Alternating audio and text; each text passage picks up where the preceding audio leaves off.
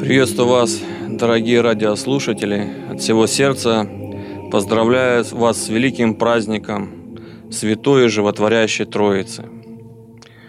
Этот праздничный день стоит в ряду 12 величайших церковных праздников, но по своему значению для всего человечества он сопоставим только с воплощением Сына Божия и с Его преславным воскресением – чтобы нам ясно понять, что произошло в тот великий день, нужно вспомнить состояние апостолов после того, как их учитель претерпел крестную смерть.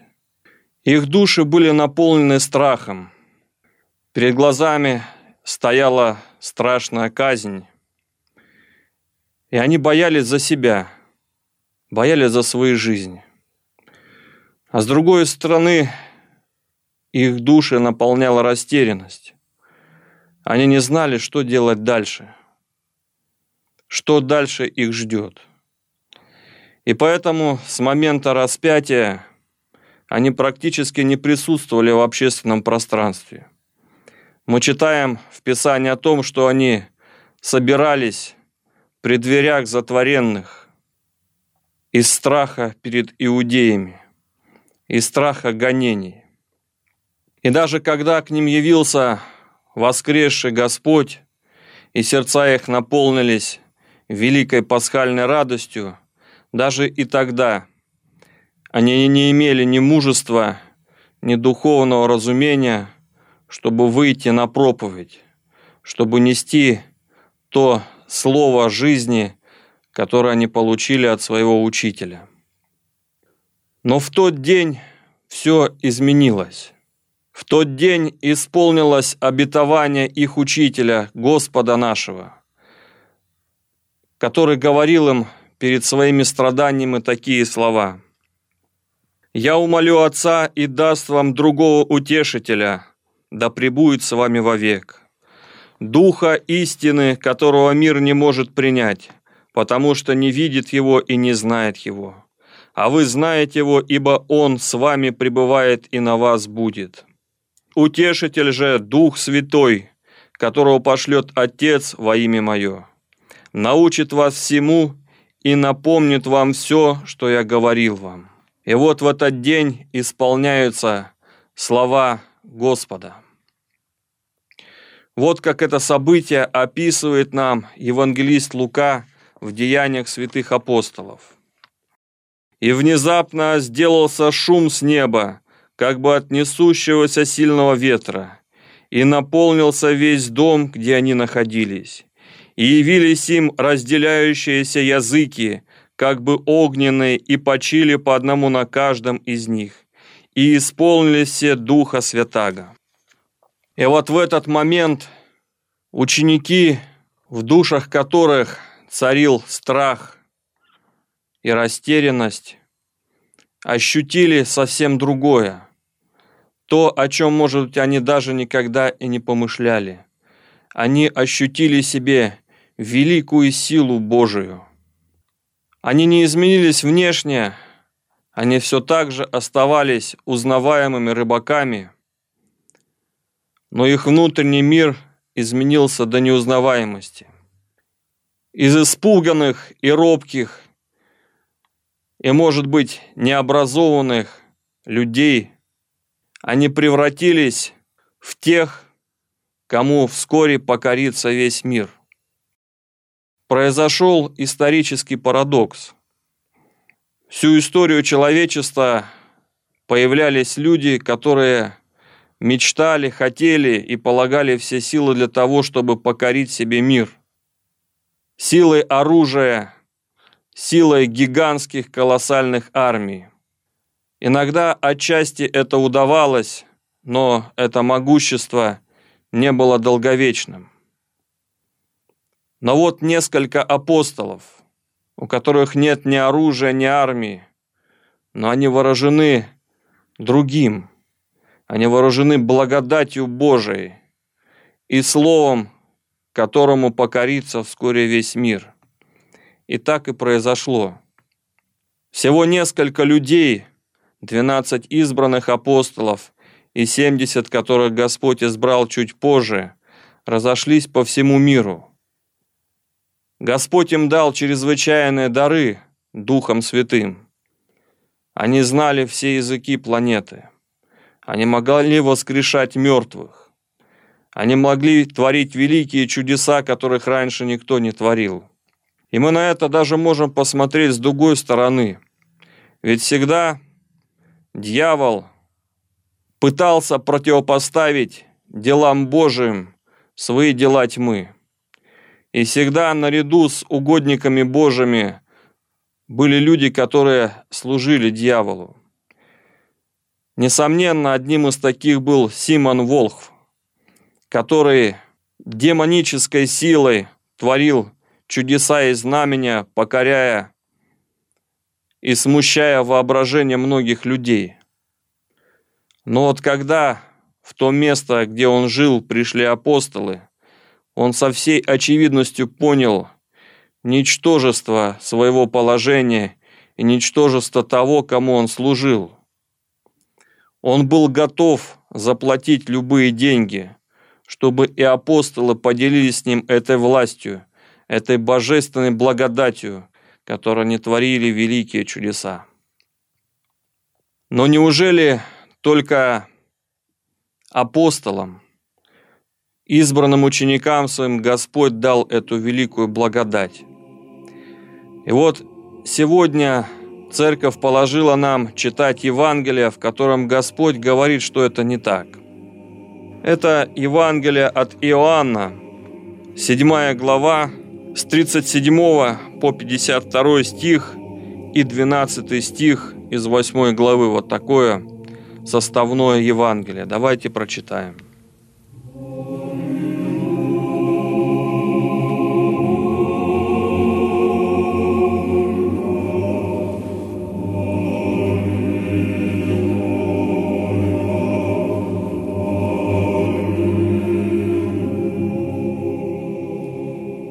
Последний же великий день праздника стоял Иисус и возгласил, говоря, «Кто жаждет, иди ко мне и пей.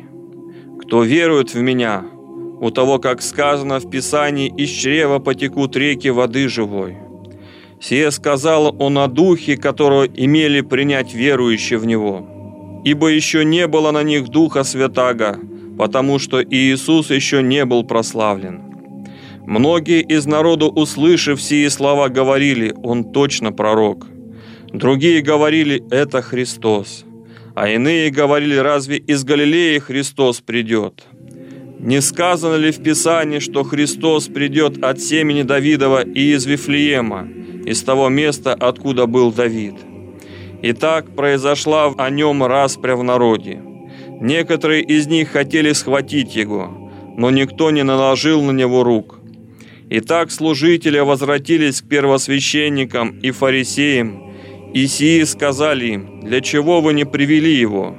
Служители отвечали, «Никогда человек не говорил так, как этот человек».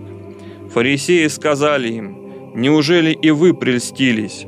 Уверовал ли в него кто из начальников или из фарисеев? Но этот народ невежда в законе проклят он». Никодим, приходивший к нему ночью, будучи один из них, говорит им, «Судит ли закон наш человека, если прежде не выслушает его и не узнает, что он делает?» На это сказали ему, «И ты не из Галилеи ли? Рассмотри и увидишь, что из Галилеи не приходит пророк». И опять говорил Иисус к народу и сказал им, «Я свет миру, кто последует за мною, тот не будет ходить во тьме, но будет иметь свет жизни. Слава тебе, Господи, слава тебе. Вот такие слова мы услышали в сегодняшнем Евангелии, и хочется еще раз повторить, что сказал Господь. «Кто верует в Меня, у того, как сказано в Писании, из чрева потекут реки воды живой. И вот уже две тысячи лет к святой купели подходят миллионы и миллионы людей, которые через омовение трехкратное в воде и помазание святым миром прививаются к истинной лозе, которая есть Господь наш Иисус Христос. И в таинстве мира помазания каждый из людей получает ту же самую благодать, которую получили две тысячи лет назад апостолы. Но почему же храмы не переполнены людьми? Почему же так тяжело для большинства соблюдать церковный устав, ходить на богослужения, соблюдать посты, просто жить по заповедям, чистой христианской жизнью? Почему люди не чувствуют в себе той силы, которую почувствовали апостолы? Почему, даже приходя на богослужение, сердце не загорается радостью? Почему люди, даже обращаясь к Богу со своими просьбами, как бы заранее ожидают отказ? Ответ на этот вопрос мы тоже находим в Евангелии. Господь говорит нам, что я пошлю вам Духа истины, которого мир не может принять, потому что не видит его и не знает его. Почему так происходит? Почему мир не видит Духа Святаго? Его божественной благодати? Ответ на этот вопрос нам дает Василий Великий. Он говорит такие слова. «Жизнь, порабощенная плотскими страстями, не приемлет благодати Духа Святаго, как больной глаз лучей солнечного света». Какой точный пример. И действительно, глаз который должен выполнять определенные функции.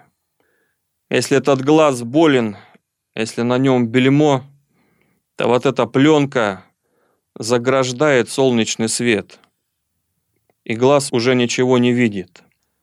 Также и душа, которая наполнена страстями, и эти страсти, как та самая пленка, закрывает от человека Бога, не способна увидеть благодати Божией и ощутить ее. Эту тему развивает другой великий угодник Божий, Симеон Новый Богослов. И вот он говорит такие слова, что те из людей, которые порабощены неверием и страстями, для тех людей благодать Божия становится неприступной и незримой.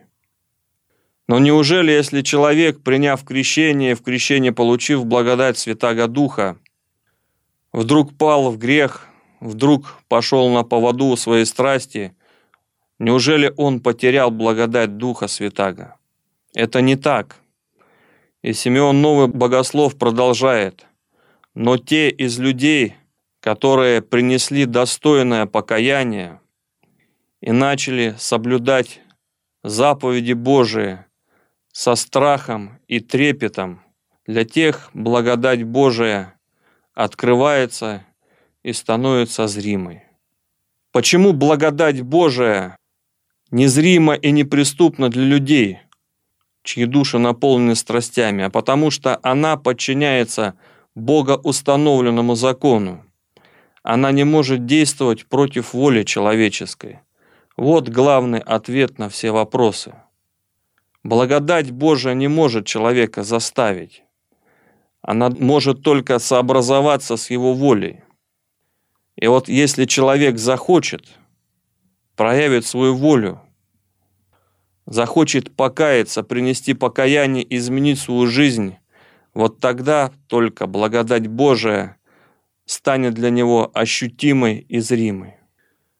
И в жизни великих святых немало примеров, когда мы видим, как действует Божья благодать.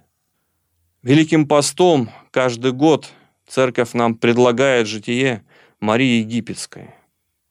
И вот первую часть ее жизни, ее душа, как темная сырая яма, наполненная ядовитыми змеями, была наполнена страстями и пороками.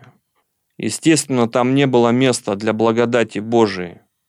Но в какой-то момент святая Мария Египетская решила изменить свою жизнь. Она принесла покаяние и остаток своей жизни провела в пустыне. И мы с очевидностью видим, как душа, очищенная покаянием, с избытком наполнилась благодатью Божественного Духа. И теперь мы с вами в молитвах обращаемся к этой великой святой. И сегодня мы с вами на коленях просили, чтобы благодать Святаго Духа наполнила наши души, чтобы она изменила наш внутренний мир, чтобы мы исполнились той божественной силой, которая нам так необходима в борьбе с грехом. В этот великий день будем все молиться, чтобы Господь не только дал нам свою божественную благодать, свою божественную силу, но и помог нам удержать и сохранить ее навсегда с Богом.